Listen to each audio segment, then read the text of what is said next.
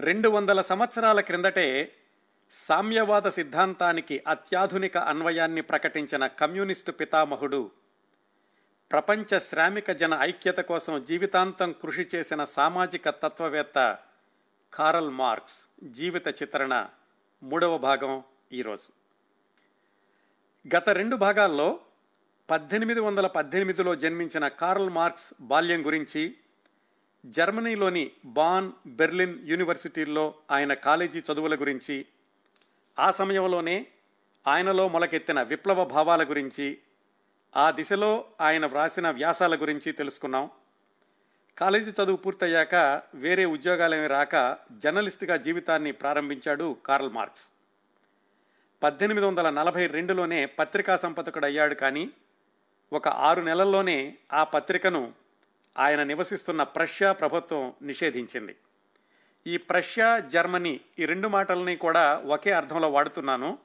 ఎందుకంటే ప్రష్యా అనేది రాజ్యం. అప్పట్లో కార్ల్ మార్క్స్ పుట్టింది ఆయన నివసించింది. అది జర్మనీ కూటమిలో ఒక భాగంగా ఉండేది. అందువల్ల నేను జర్మనీ అన్నా ప్రష్యా అన్నా ఒకటే అని శ్రోతలు అర్థం చేసుకోగలరు.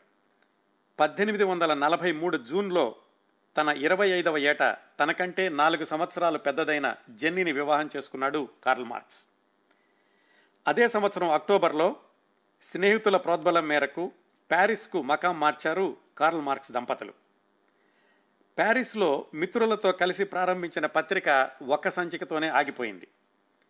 పద్దెనిమిది వందల నలభై నాలుగులో మొదటి సంతానం ఒక పాప పుట్టాక ఆ పాప అనారోగ్య కారణాల వల్ల భార్య జెన్నీ జర్మనీలోని తన పుట్టింటికి వెళ్ళింది. కాలేజీలో ఉండగానే తండ్రి మరణించిన దగ్గర నుంచి కార్ల్ మార్క్స్ని ఆర్థిక ఇబ్బందులు జీవితాంతం వెంటాడుతూనే ఉన్నాయి. ఆయన ప్యారిస్లో ఉన్నప్పుడు భార్య జెన్నీ పుట్టింటికి వెళ్ళిన సమయంలో మార్క్స్ని కలుసుకోవడానికి తనకంటే రెండేళ్ళు చిన్నవాడైన ఒక కుర్రాడు వచ్చాడు. రెండవ భాగానికి ఇక్కడ సెమికోలను పెట్టాం. ఇక్కడి నుంచి ప్రారంభించి ఈరోజు మూడవ భాగంలో మరికొన్ని విశేషాలు తెలుసుకుందాం. అలాగా కార్ల్ మార్క్స్ని కలుసుకోవడానికి వచ్చినటువంటి కుర్రాడి పేరు ఎంగెల్స్. చరిత్ర పుటల్లో కార్ల్ మార్క్స్ గురించిన ప్రస్తావన వచ్చిన ప్రతిసారి పక్కన ఎంగెల్స్ పేరు లేకుండా ఉండదు.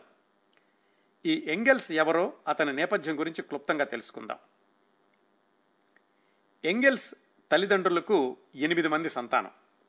వాళ్ళల్లో పెద్దవాడు ఎంగెల్స్ వాళ్ళది కూడా జర్మనీనే.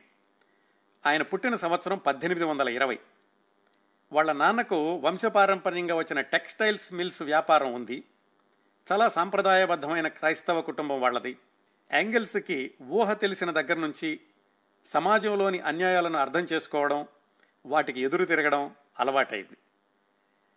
అప్పుడే జర్మనీలో ఈ పారిశ్రామిక రంగం అనేది శరవేగంతో విస్తరిస్తోంది. దాంతోపాటు సహజంగానే కార్మికుల సమస్యలు కూడా పెరుగుతూ వచ్చినాయి. ఎంగెల్స్ని అంత చిన్న వయసులోనే ఇవన్నీ ఆలోచింపచేశాయి.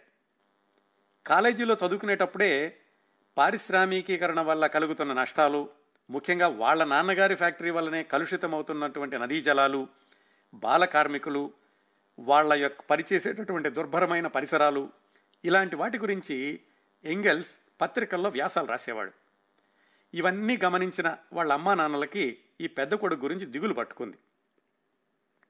అందుకని చదువు మానిపించేసి పదిహేడు పద్దెనిమిది సంవత్సరాలకే తమ ఫ్యాక్టరీలోనే పని నేర్చుకుంటాడని చెప్పి అప్రెంటిస్గా చేర్పించారు. అంటే వాళ్ళ నాన్నేమో యజమాని ఫ్యాక్టరీకి ఎంగెల్స్ ఏమో కార్మికుడిగా చేరాడు. అక్కడ చేరిన దగ్గర నుంచి కూడా యాజమాన్య వ్యతిరేక కార్యక్రమాలకు బీజం వేశాడు. ఇంకో ఆసక్తికరమైన ఈ సంగతి సందర్భం ఏమిటంటే ఆ రోజుల్లో మీసాలు పెంచడం సభ్యతా సంస్కారాలకు వ్యతిరేకంగా పరిగణిస్తూ ఉండేవాళ్ళట. కానీ ఎంగెల్స్ ఏం చేశాడు? ఫ్యాక్టరీలో పనిచేసేటప్పుడు తనతో పాటుగా తన వయసున్న ఓ పాతిక ఇరవై మంది కార్మికుల్ని చేరదీసి వాళ్ళను కూడా మీసాలు పెంచమని ప్రోత్సహించి వాళ్ళందరూ కలిసి ఒక ఎగ్జిబిషన్ లాగా ఫ్యాక్టరీలో తిరుగుతూ ఉండేవాళ్ళు. ఇవన్నీ గమనించిన వాళ్ళ అమ్మా నాన్నలు ఇట్లాగే జర్మనీలో ఉంటే ఇంకెంత రెచ్చిపోతాడో కుర్రాడని ఒక ఆలోచన చేశారు వాళ్ళు.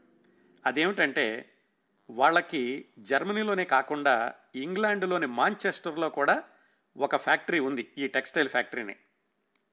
ఈ కుర్రాన్ని అక్కడికి పంపిద్దాం. అక్కడైతే కనుక కొత్త వాళ్ళు ఉంటారు అందుకని శుభ్రంగా అక్కడ పని నేర్చుకుంటాడు అని చెప్పి ఎంగెల్స్ని తన ఇరవై రెండేళ్ళ వయసులో బ్రిటన్ వెళ్ళమని పంపించారు. ఆ బ్రిటన్ వెళ్ళేటప్పుడు దోవలో జర్మనీలోనే కార్ల్ మార్క్స్ని కలుసుకున్నాడు. అప్పటికింకా కార్ల్ మార్క్స్ జర్మనీలోనే పత్రికా సంపాదకుడిగా ఉన్నాడు. మొట్టమొదటిసారిగా ఆయన కలుసుకున్నప్పుడు అంటే పద్దెనిమిది వందల నలభై రెండులో ఎందుకో కానీ వాళ్ళిద్దరికీ ఒకరికొకరు పొసగలేదు. చాలా ఆశ్చర్యం. ఆ తర్వాత పరిచయం అయ్యి జీవితాంతం కూడా గాఢమిత్రులుగా జీవించిన మార్క్స్ ఎంగెల్స్లు తొలి పరిచయంలో ఎందుకనో కానీ ఒకళ్ళకొకళ్ళు ఇష్టపడలేదు. అది చాలా విచిత్రమైనటువంటి సంఘటన.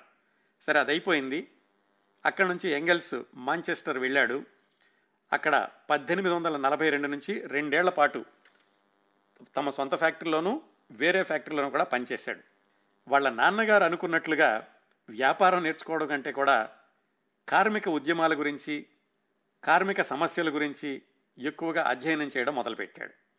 ఇంగ్లాండులోని కార్మికుల స్థితిగతులు అని ఒక సుదీర్ఘమైన విశ్లేషణ వ్యాసం లేదా ఒక చిన్న పుస్తకం అలాంటిది వ్రాయడానికి కూడా శ్రీకారం చుట్టాడు ఎంగెల్స్. అదిగో మాంచెస్టర్లో తమ ఫ్యాక్టరీలో పనిచేస్తున్నప్పుడు.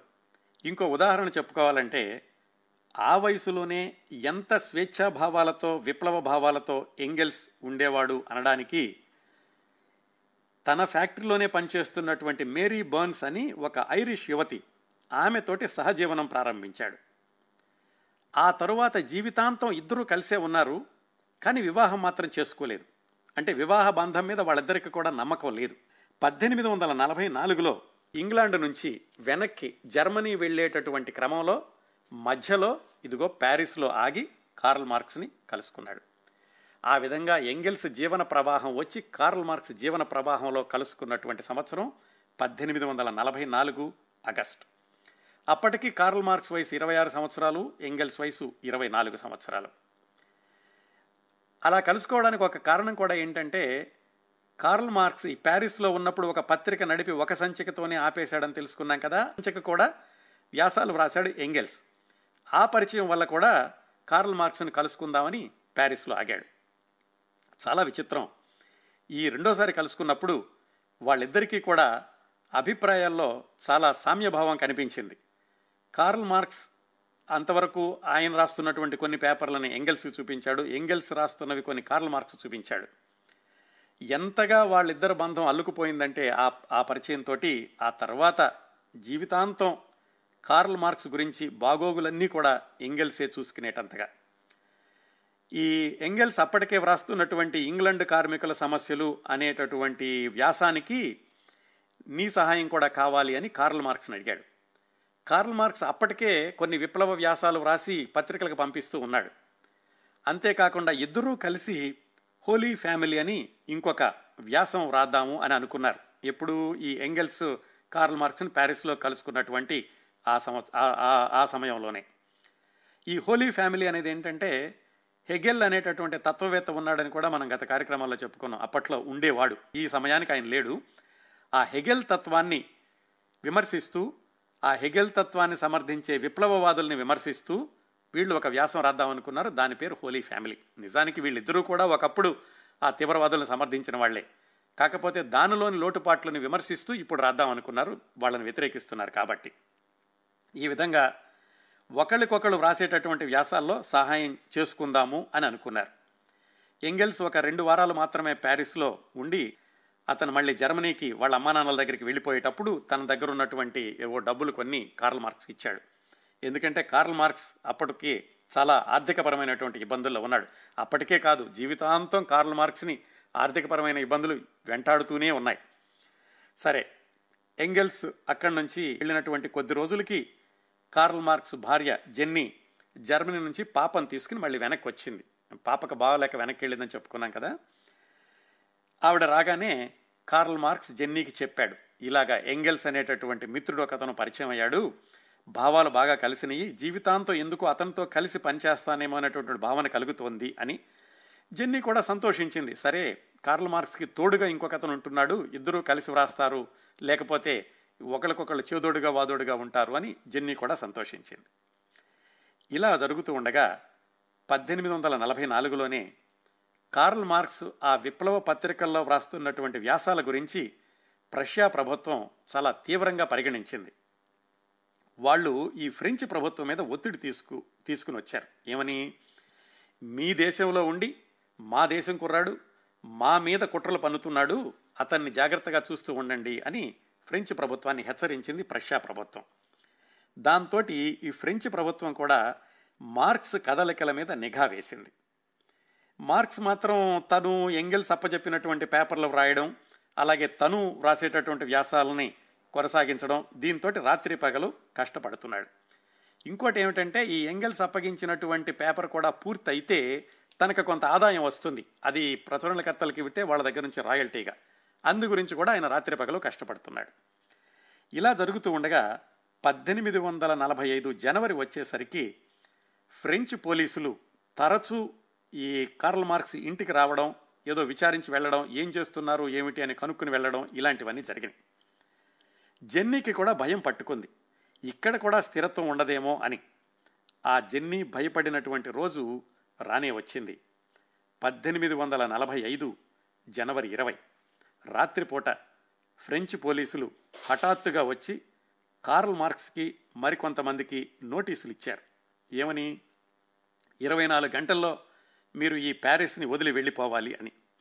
ఉన్నట్టుండి ఎక్కడికి వెళ్తారు పైగా ఇరవై నాలుగు గంటల్లోగా. ఎలా వెళ్ళాలి? పెద్ద ప్రశ్నార్థకం. పోని వెనక్కి ప్రష్యా వెళదామా అంటే ఆ ప్రష్యా వాళ్ళే అసలు ఈయన ఇక్కడి నుంచి పంచి పంపించేయమని చెప్పారు. పైగా వాళ్ళు కనుక ప్రష్యాలో అడుగు పెడితే వెంటనే అరెస్టు జారీ చేయమని ఉత్తర్వులు కూడా ఉన్నాయి. కార్ల్ మార్క్సు అలాగే మిత్రులు కూడా వచ్చినటువంటి పోలీసులతోటి సంప్రదింపులు జరపడం ప్రారంభించారు. ఫ్రెంచ్ పోలీసులు ఒక షరతు చెప్పారు. ఏమిటంటే ఎలాంటి రాజకీయ కార్యకలాపాల్లోనూ పాల్గొనము అని మీరు హామీ పత్రం రాసిస్తే గనక మిమ్మల్ని ప్యారిస్లోనే ఉండడానికి అనుమతిస్తాము అని. కొంతమంది దానికి ఒప్పుకుని ఆ పత్రాల మీద సంతకాలు చేశారు. కానీ కార్ల్ మార్క్సు మరికొంతమంది ఈ చాలా గాఢంగా ఆ విప్లవ భావాలను నమ్మేవాళ్ళు మాత్రం ఆ పత్రాల మీద సంతకం చేయడానికి ఒప్పుకోలేదు. ఏమైతే అవుతుంది ఎలాగైనా సరే ఈ పరిస్థితులను ఎదుర్కొందాం. ఇలాంటి పత్రాల మీద మాత్రం సంతకం చెయ్యను అని కార్ల్ మార్క్స్ తీవ్రంగా నిర్ణయించుకున్నాడు. ఇదిగో కార్ల్ మార్క్స్లో ఈ రాజీ లేని తత్వం ఆయనకు జీవితాంతం కష్టాలను తెచ్చిపెట్టింది అద్భుతాలను చేయించింది. అదిగో ఆ రాజీ పడని మనస్తత్వమే. ఆ తర్వాత సంవత్సరాల్లో ఐదు వారాల్లో పూర్తి చేస్తాను అనుకున్న క్యాపిటల్ ఉద్గ్రంథాన్ని పదహారు సంవత్సరాల పాటు మధ్యలో ఆపకుండా కొనసాగించేలా చేసింది. ఈ ప్రభుత్వం పెట్టినటువంటి షరతులకు లొంగలేదు కాబట్టి ఫ్రాన్స్ వదిలిపెట్టి వెళ్ళక తప్పని పరిస్థితి వచ్చింది. కానీ ఎక్కడికి వెళ్ళాలి? ఆ పరిస్థితుల్లో కార్ల్ మార్క్స్కి మరికొద్దిమంది మిత్రులకి కూడా కనిపించినటువంటి ప్రత్యామ్నాయం ఏమిటంటే పక్కనే ఉన్నటువంటి ఉన్నటువంటి బెల్జియం దేశం. ఆ బెల్జియం దేశంలో బ్రసెల్స్ నగరం అప్పటికింకా అది పెద్ద నగరం కాదు ఒక మాదిరి పట్టణంలాగా ఉండేది.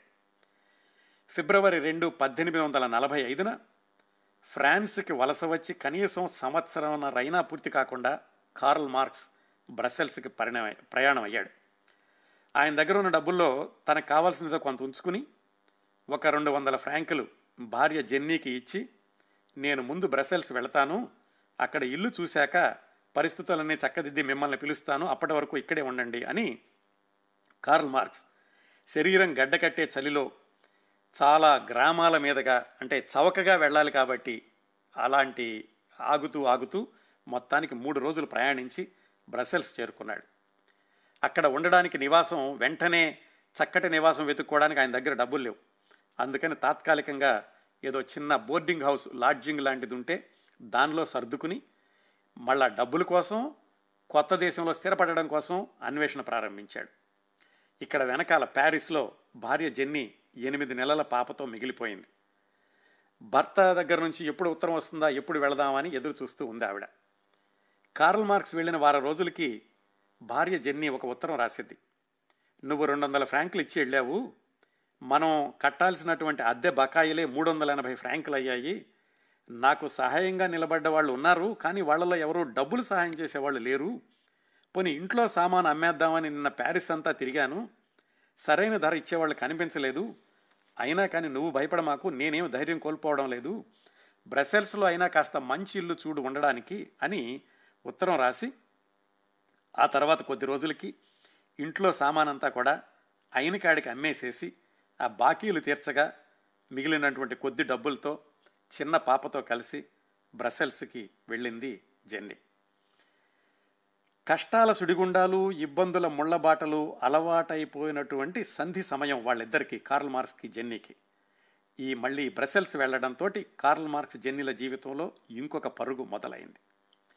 అప్పటికి బెల్జియం ఎలా ఉందంటే రాజు అధికారంలో ఉంది రాజుతో పాటుగా చట్టబద్ధమైనటువంటి ప్రభుత్వం కూడా ఉంది. కార్ల్ మార్క్స్ గురించి ముందుగానే ఈ ఫ్రాన్సు ప్రష్యాలు బెల్జియం రాజుని హెచ్చరించాయి. ఈ కుర్రాడు మహా ప్రమాదకారి జాగ్రత్తగా నిఘా వేసి చూడండి అని. బెల్జియం రాజు కూడా కార్ల్ మార్క్స్ని అతనితో పాటు వచ్చినటువంటి కొద్దిమంది మిత్రుల్ని వాళ్ళతోటి ఒక హామీ పత్రం రాయించుకున్నాడు. ఇక్కడ ఉన్నన్ని రోజులు సమకాలీన స్థానిక రాజకీయాల గురించి కానీ పక్క దేశాల రాజకీయాల గురించి కానీ ఏమీ వ్రాయము అలాంటి కార్యకలాపాల్లో మేము పాల్గొనము అని ఒక హామీ పత్రం రాయించుకున్నాడు. ఇంకా తప్పనిసరి పరిస్థితుల్లో అప్పటికి మాత్రం సంతకం చేశాడు కార్ల్ మార్క్స్. ఎందుకంటే అప్పటికే రెండు దేశాలు వదిలే వదిలేసి వచ్చాడు. ఇక్కడైనా కానీ కొంతసేపు ఉండాలి అని. సంతకం అయితే చేశాడు కానీ ఆ తర్వాత బెల్జియంలో మూడు సంవత్సరాలు ఉన్నాడు. ఆ మూడు సంవత్సరాల్లో పద్దెనిమిది వందల నలభై ఐదు నుంచి పద్దెనిమిది వందల నలభై ఎనిమిది వరకు కార్ల్ మార్క్స్ అనేక చారిత్రాత్మక కార్యక్రమాలకు పునాది వేశాడు. ఈ మూడేళ్ళలో ఆయన రాజకీయ పార్టీలు స్థాపించాడు కార్యకర్తలను సమీకరించాడు. అత్యంత ప్రసిద్ధమైనటువంటి కమ్యూనిస్ట్ మేనిఫెస్టో దాన్ని కూడా ఈ మూడు సంవత్సరాల్లోనే ఆయన బెల్జియంలో ఉన్న రోజుల్లోనే వ్రాశాడు. జాగ్రత్తగా గమనిస్తే ఇప్పటికీ అంటే ఈ బెల్జియంకి కార్ల్ మార్క్స్ వచ్చేటప్పటికి ఆయన వయసు కేవలం ఇరవై ఏడు సంవత్సరాలు. పెళ్ళై రెండేళ్ళు మాత్రమే అయ్యింది. అప్పటికే రెండు దేశాలు బహిష్కరించాయి. ఇదిగో మూడో దేశంలో ఉన్నాడు కార్ల్ మార్క్స్. ఇప్పటికే ఎన్నో మలుపులు తిరిగింది కార్ల్ మార్క్స్ జీవితం. ఇక్కడి నుంచి ఇంకా ఎన్ని మలుపులు తిరిగిందో తెలుసుకుంటే చాలా ఆశ్చర్యం అనిపిస్తూ ఉంటుంది. భార్య పాప బెల్జియం వచ్చేసరికి కార్ల్ మార్క్స్ ఇంకా తన తాత్కాలిక నివాసం అంటే ఆ బోర్డింగ్ హౌస్లో ఉన్నాడు. అక్కడ పసిపాపతో ఉండడం జెన్నీకి చాలా ఇబ్బందికరంగా ఉంది. ఆ పక్కనే కార్ల్ మార్క్స్ విపరీతంగా ద్వేషించేటటువంటి ఒక కట్టడం ఉంది. అదే చర్చి. అక్కడ నుంచి పోనీ వేరే ఇంటికి మారదామంటే ఆయన దగ్గర డబ్బులు లేవు. అలా ప్రయత్నాల్లో ఉండగా జర్మనీ నుంచి ఎంగెల్సు మరికొంతమంది మిత్రులు కలిసి కొత్త దేశంలో కార్ల్ మార్క్స్ ఇబ్బంది పడుతున్నాడని తెలిసి ఆయనకు ఒక వెయ్యి ఫ్రాంకులు పంపించారు. ఆ వెయ్యి ఫ్రాంకులు పెడితే ఒక సంవత్సరానికి సరిపడా అద్దె నడుస్తుంది. అవి వచ్చాక ఈ బ్రసెల్స్కి కాస్త శివారు ప్రాంతాల్లో ఉన్నటువంటి ఒక ప్రదేశంలో కార్ల్ మార్క్స్ ఒక ఇల్లు అద్దెకు తీసుకుని అక్కడికి మారాడు భార్య పాపతోటి. ఆ ప్రదేశం అంతా కూడా చిన్న చిన్న పనులు చేసుకునే కార్మికులు అలాంటి వాళ్ళు ఉండేవాళ్ళు. అంతకు ముందు వరకు కూడా ప్యారిస్లో ఉండి వచ్చారేమో అక్కడికి నిన్ను ఇప్పుడే ప్రారంభమైనటువంటి బ్రసెల్స్ జీవితానికి చాలా వ్యత్యాసం కనిపించింది జెన్నీకి. ప్యారిస్లో ఉన్నట్టుగా లక్షలాది మంది ప్రవాస జర్మన్లు బెల్జియంలో లేరు. అలా జర్మనీ నుంచి పారిపోయి వచ్చిన వాళ్ళు కేవలం ఒక మూడు నాలుగు వందల మంది మాత్రమే ఉన్నారు. ప్యారిస్లో ఉండగా కార్ల్ మార్క్స్ జీవితం ఎప్పుడూ ఏదో ఒక కార్యక్రమంతో ఫుల్ ఆఫ్ హై డ్రామా అన్నట్లుగా ఉండేది. బ్రసెల్స్లో ఇంకా అంత హై ఎనర్జీ కార్యక్రమాలేమీ ప్రారంభం కాలేదు. ఆయన ప్యారిస్లో ఉండగా ప్రారంభించినటువంటి హోలీ ఫ్యామిలీ అనే పుస్తకాన్ని పూర్తి చేశాడు. అది పూర్తయితేనే కొంత డబ్బులు వస్తాయని కూడా అని కూడా అనుకున్నాడు కార్ల్ మార్క్స్. ఆ సమయంలో అంటే ఈ పద్దెనిమిది వందల నలభై ఐదు మధ్య ప్రాంతంలో కార్ల్ మార్క్స్ జెన్నీల జీవితంలోకి ఓ ఇద్దరు వ్యక్తులు ప్రవేశించారు. ఆ ఇద్దరు వ్యక్తులు కూడా జీవితాంతం కార్ల్ మార్క్స్ జెన్నీలకు సహాయకారులుగా రక్షకులుగా సర్వస్వం అన్నట్లుగా ఉన్నారు. ఆ ఇద్దరు విడివిడిగా వచ్చారు కానీ వీళ్ళతో కలిసిపోయారు. ఆ ఇద్దరు వ్యక్తుల్లో ఒకరు మహిళ మరొకరు పురుషుడు. ముందుగా ఈ మహిళ ఎవరో తెలుసుకుందాం. ఆమె ఎవరంటే హెలెన్ డెముత్ అని కార్ల్ మార్క్స్ జెన్నీల బ్రసెల్స్ ఇంటికి హెలెన్ వచ్చింది. ఆవిడ ఎలా వచ్చింది? జెన్నీ వాళ్ళ అమ్మగారు జెన్నీకి సహాయకారిగా ఉంటుందని పసిపాపకి సహాయకారిగా ఉంటుందని పంపించారు. అదే సమయంలో జెన్నీ రెండోసారి గర్భవతి అని కూడా తెలిసింది. అందువల్ల ఆమెకు తప్పనిసరిగా సహాయం కావాలని వాళ్ళ అమ్మగారు పంపించారు. హెలెన్ జెన్నీకి అంతకుముందు పదిహేను సంవత్సరాల నుంచి తెలుసు. ఈ హెలెన్ ఎవరంటే జెన్నీ వాళ్ళు ఉంటున్నటువంటి ట్రయర్ నగరానికి దగ్గరలోనే ఒక ఊళ్ళో ఉండేవాళ్ళు. వాళ్ళ అమ్మా నాన్నలు చాలా పేదవాళ్ళు. వాళ్ళ కూడా పిల్లలు చాలామంది ఉన్నారు. పిల్లలందరినీ కూడా పెంచలేక హెలెన్ని పదకొండు సంవత్సరాల వయసు ఉన్నప్పుడే ఈ జెన్నీ వాళ్ళ ఇంట్లో పని మనిషిగా పెట్టారు. అప్పటికి జెన్నీ వయసు పదిహేడు సంవత్సరాలు. అంటే హెలెన్ కంటే ఆరు సంవత్సరాలు పెద్దది. అప్పటి నుంచి కూడా జెన్నీని ఈ హెలెన్ చూస్తూ ఉండేది జెన్నీ తమ్ముడిని కూడా తను పెంచుతూ ఉండేది. ఆ జెన్నీ వాళ్ళ ఇంట్లో ఉన్నప్పుడు హెలెన్కి కార్ల్ మార్క్స్ కూడా పరిచయం. అంటే వీళ్ళందరూ కూడా తెలిసిన వాళ్ళే హెలెన్కి కొత్త ఏం కాదు. ఆ విధంగా పద్దెనిమిది వందల నలభై ఐదు మేలో బ్రసెల్స్ వచ్చినటువంటి హెలెన్ జీవితాంతం వాళ్ళతోటే ఉండిపోయింది. కేవలం పని మనిషిగానే కాకుండా వాళ్ళ కుటుంబంలో సొంత మనిషిలాగా జీవించింది. ఈ మార్క్స్ ఎంగెల్స్ రాజకీయ కార్యకలాపాల్లో కూడా తర్వాత రోజుల్లో చురుగ్గా పాల్గొనేది. తర్వాత ఆమెను వివాహం చేసుకుంటామని చాలామంది ముందుకు వచ్చారు కానీ ఆవిడ అవివాహితగానే వీళ్ళింట్లోనే ఉండిపోయింది. తర్వాత రోజుల్లో మరొక సంఘటన జరిగింది. వీళ్ళందరినీ కూడా కాస్త వ్యాకులానికి గురి చేసినటువంటి సంఘటన. అదేమిటో తర్వాత తెలుసుకుందాం. అదే సమయంలో కార్ల్ మార్క్స్ జెన్నీల వద్దకు వచ్చినటువంటి మరొక వ్యక్తి ఎంగెల్స్. అంటే అంతకుముందు కేవలం ఒకసారి వచ్చి చూసి వెళ్ళిపోయాడు. ఇప్పుడు వీళ్ళు బ్రసెల్స్ వచ్చినప్పుడు వాళ్ళతో కలిసి వాళ్ళతో కలిసి అంటే ఆ పక్కింట్లో ఉండడానికి ఎంగెల్స్ వచ్చాడు.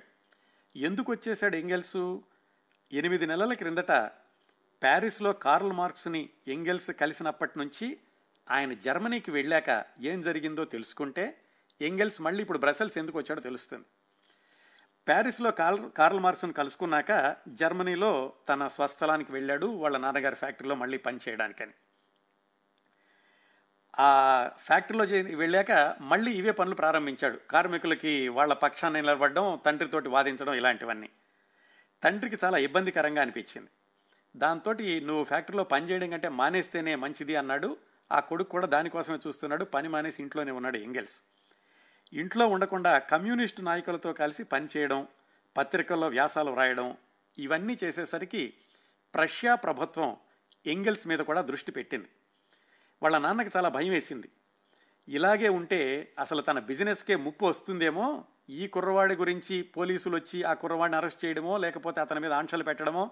దానివల్ల దానివల్ల నా వ్యాపారం కూడా దెబ్బతింటుంది అనుకుని కొడుకు ఏం చెప్పాడంటే మనకు డబ్బులకేం కొదవలేదు. నీకు ఎన్ని డబ్బులు కావాలంటే అన్ని డబ్బులు తీసుకుని ముందు అర్జెంటుగా ఈ జర్మనీ వదిలి వెళ్ళిపో అని అన్నాడు కొడుకుని. పరిస్థితులు చక్కదిద్దుకున్నాక మళ్ళీ వద్దు కానీ ప్రస్తుతానికైతే ఇక్కడి నుంచి నువ్వు అదృశ్యం అవడం చాలా తప్పనిసరి అని చెప్పాడు. ఎంగెల్స్ కూడా దానికోసమే వేచి చూస్తున్నాడు. ఎందుకంటే అప్పటికే కార్ల్ మార్క్స్ ఉత్తరం రాశాడు ఎంగెల్స్కి. నువ్వు కూడా వచ్చేసి బ్రసెల్స్కి ఇక్కడ నుంచి మనం కార్యక్రమాలు చేద్దాము అని. ఆ రెండు ఒకేసారి కుదిరేసరికి ఎంగెల్స్ కూడా బ్రసెల్స్ వచ్చేసాడు కార్ల్ మార్క్స్ ఇంటి పక్కనే ఇంకొక ఇల్లు అద్దెకి తీసుకున్నాడు. పేరుకేదో వేరే ఇల్లు అద్దెకి తీసుకోవడమే కానీ ఎప్పుడూ కార్ల్ మార్క్స్ వాళ్ళ ఇంట్లోనే ఉండాడు. అతడు రావడంతో కార్ల్ మార్క్స్లో కొత్త ఉత్సాహం వచ్చింది.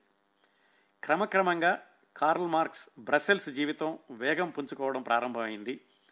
అయితే ప్యారిస్లో ఉన్నప్పుడైతే బయటికి వెళ్ళడం అందరితో కలవడం ఉండేది. ఈ బ్రసెల్స్లో అలా కాకుండా కార్ల్ మార్క్స్ ఇంటికి అందరూ వచ్చేవాళ్ళు.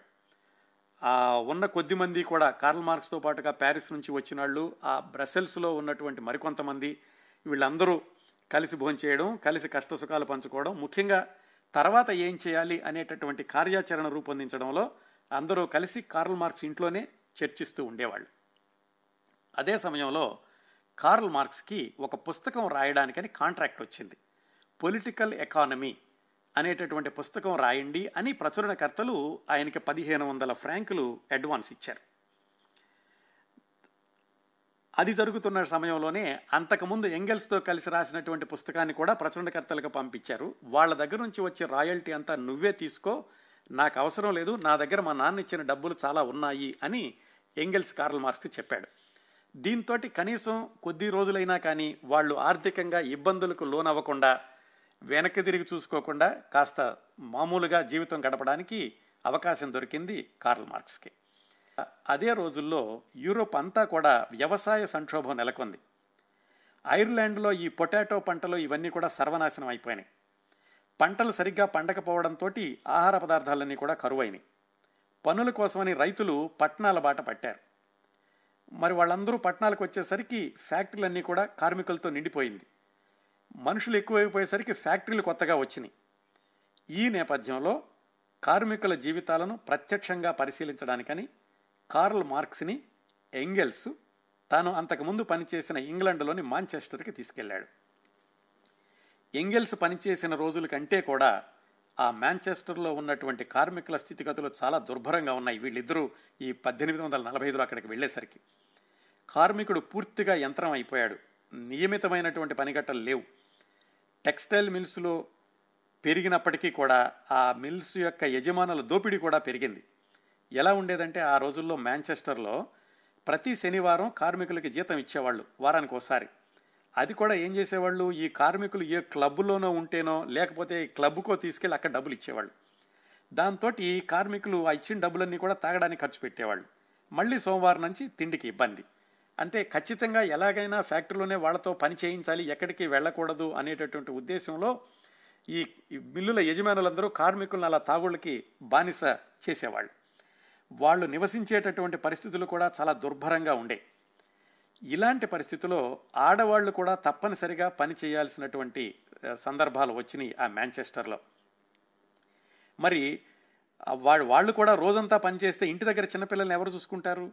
అద్దుకని చెప్పి చిన్నపిల్లలకి మత్తు మందులేసి సాయంకాలం వరకు నిద్రపోయేలాగా చేసేవాళ్ళు. చాలా భయంకరమైనటువంటి పరిస్థితులు. ఇవి రెండు వందల సంవత్సరాల క్రితం ఇంగ్లాండ్లో అని గుర్తుపెట్టుకోండి. ఆరేళ్ళ వయసు వస్తే చాలు మగపిల్లల్ని తమతో పాటు పనికి తీసుకెళ్ళేవాళ్ళు. ఆడపిల్లలైతే పది పన్నెండు సంవత్సరాలు వచ్చేసరికి పెళ్ళిళ్ళు చేసి పంపించేసేవాళ్ళు. ఇవన్నీ కూడా కార్ల్ మార్క్స్ ప్రత్యక్షంగా చూడడం మొట్టమొదటిసారి. అంతవరకు కేవలం పుస్తకాలు చదవడం ఏదో చరిత్ర అధ్యయనం చేసి విశ్లేషణ చేయడం అలా చేసి వ్రాసినటువంటి వ్యాసాలే తప్ప ఇలా మొట్టమొదటిసారిగా కార్మికుల యొక్క కష్టాలను చూడడంతో కార్ల్ మార్క్స్కి కొత్త కోణం కనిపించింది. భయంకరమైనటువంటి ఈ వాస్తవాలు ఇవన్నీ కూడా కార్ల్ మార్క్స్ని మరింతగా అశాంతికి గురిచేశాయి తాను వ్రాసినటువంటి ప్రతి పదానికి ఇప్పుడు మరొక అర్థం కనిపించింది కార్ల్ మార్క్స్. మాంచెస్టర్లో ఒక ఆరు వారాలుండి అక్కడి నుంచి లండన్ వెళ్ళారు. లండన్ వెళ్ళేసరికి అది భారీ నగర వాతావరణం. పేదరికం అనేది ఉంది కానీ బయటకు కనిపించకుండా అడుగు పొరల్లో ఎక్కడో దాక్కుని ఉండేది.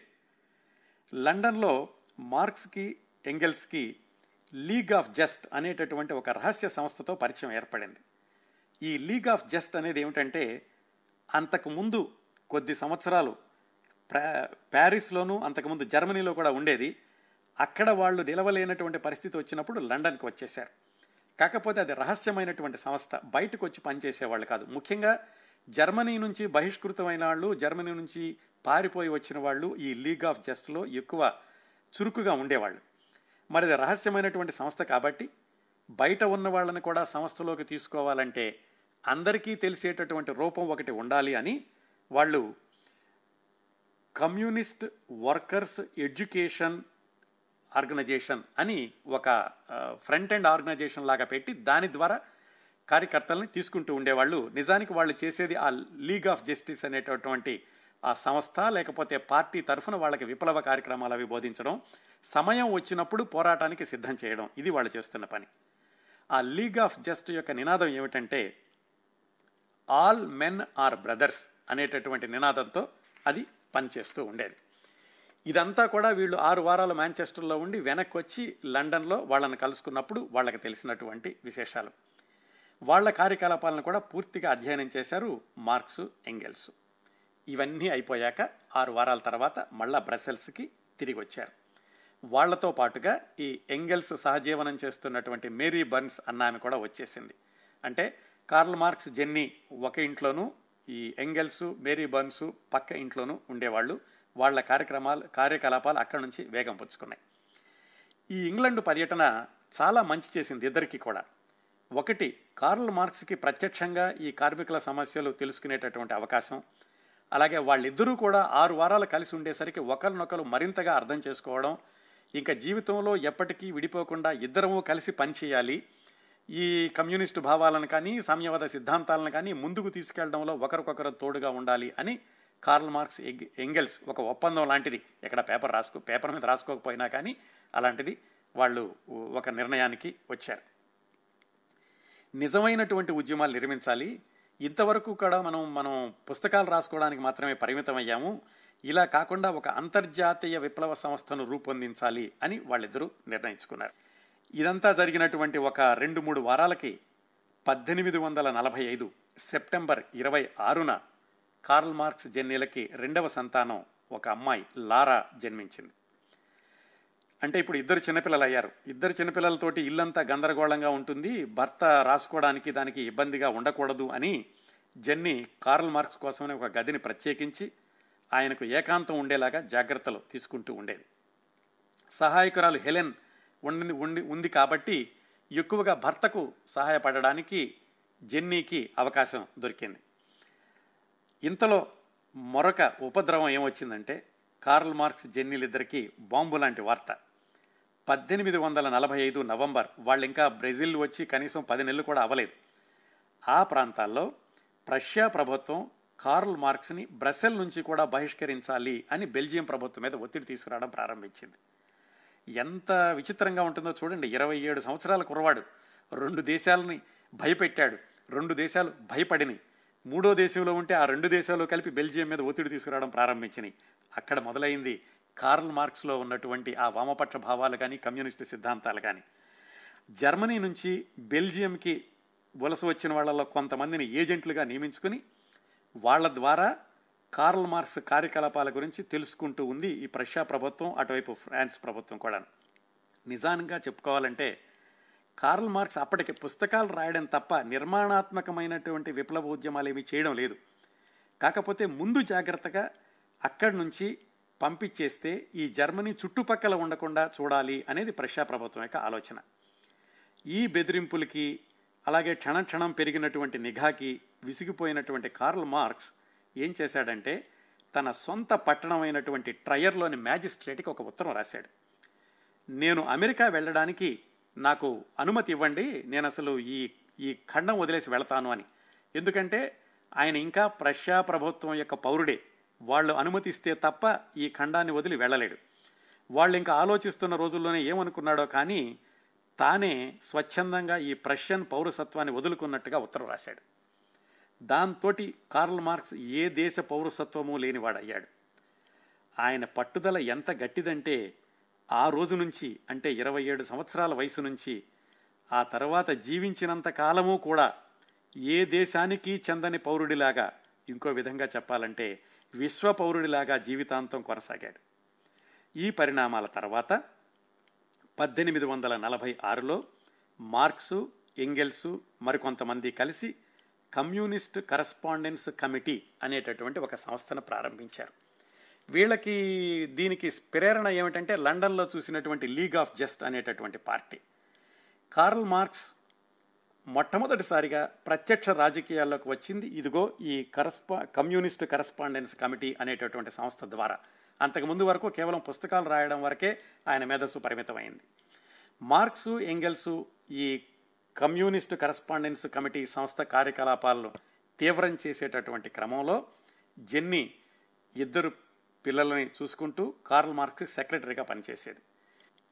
ఇక్కడి నుంచి ప్రారంభించి పద్దెనిమిది వందల నలభై ఆరు పద్దెనిమిది వందల నలభై ఏడు ఈ రెండు సంవత్సరాలు కార్ల్ మార్క్స్ జెన్నీల జీవితంలో జరిగిన సంఘటనలు.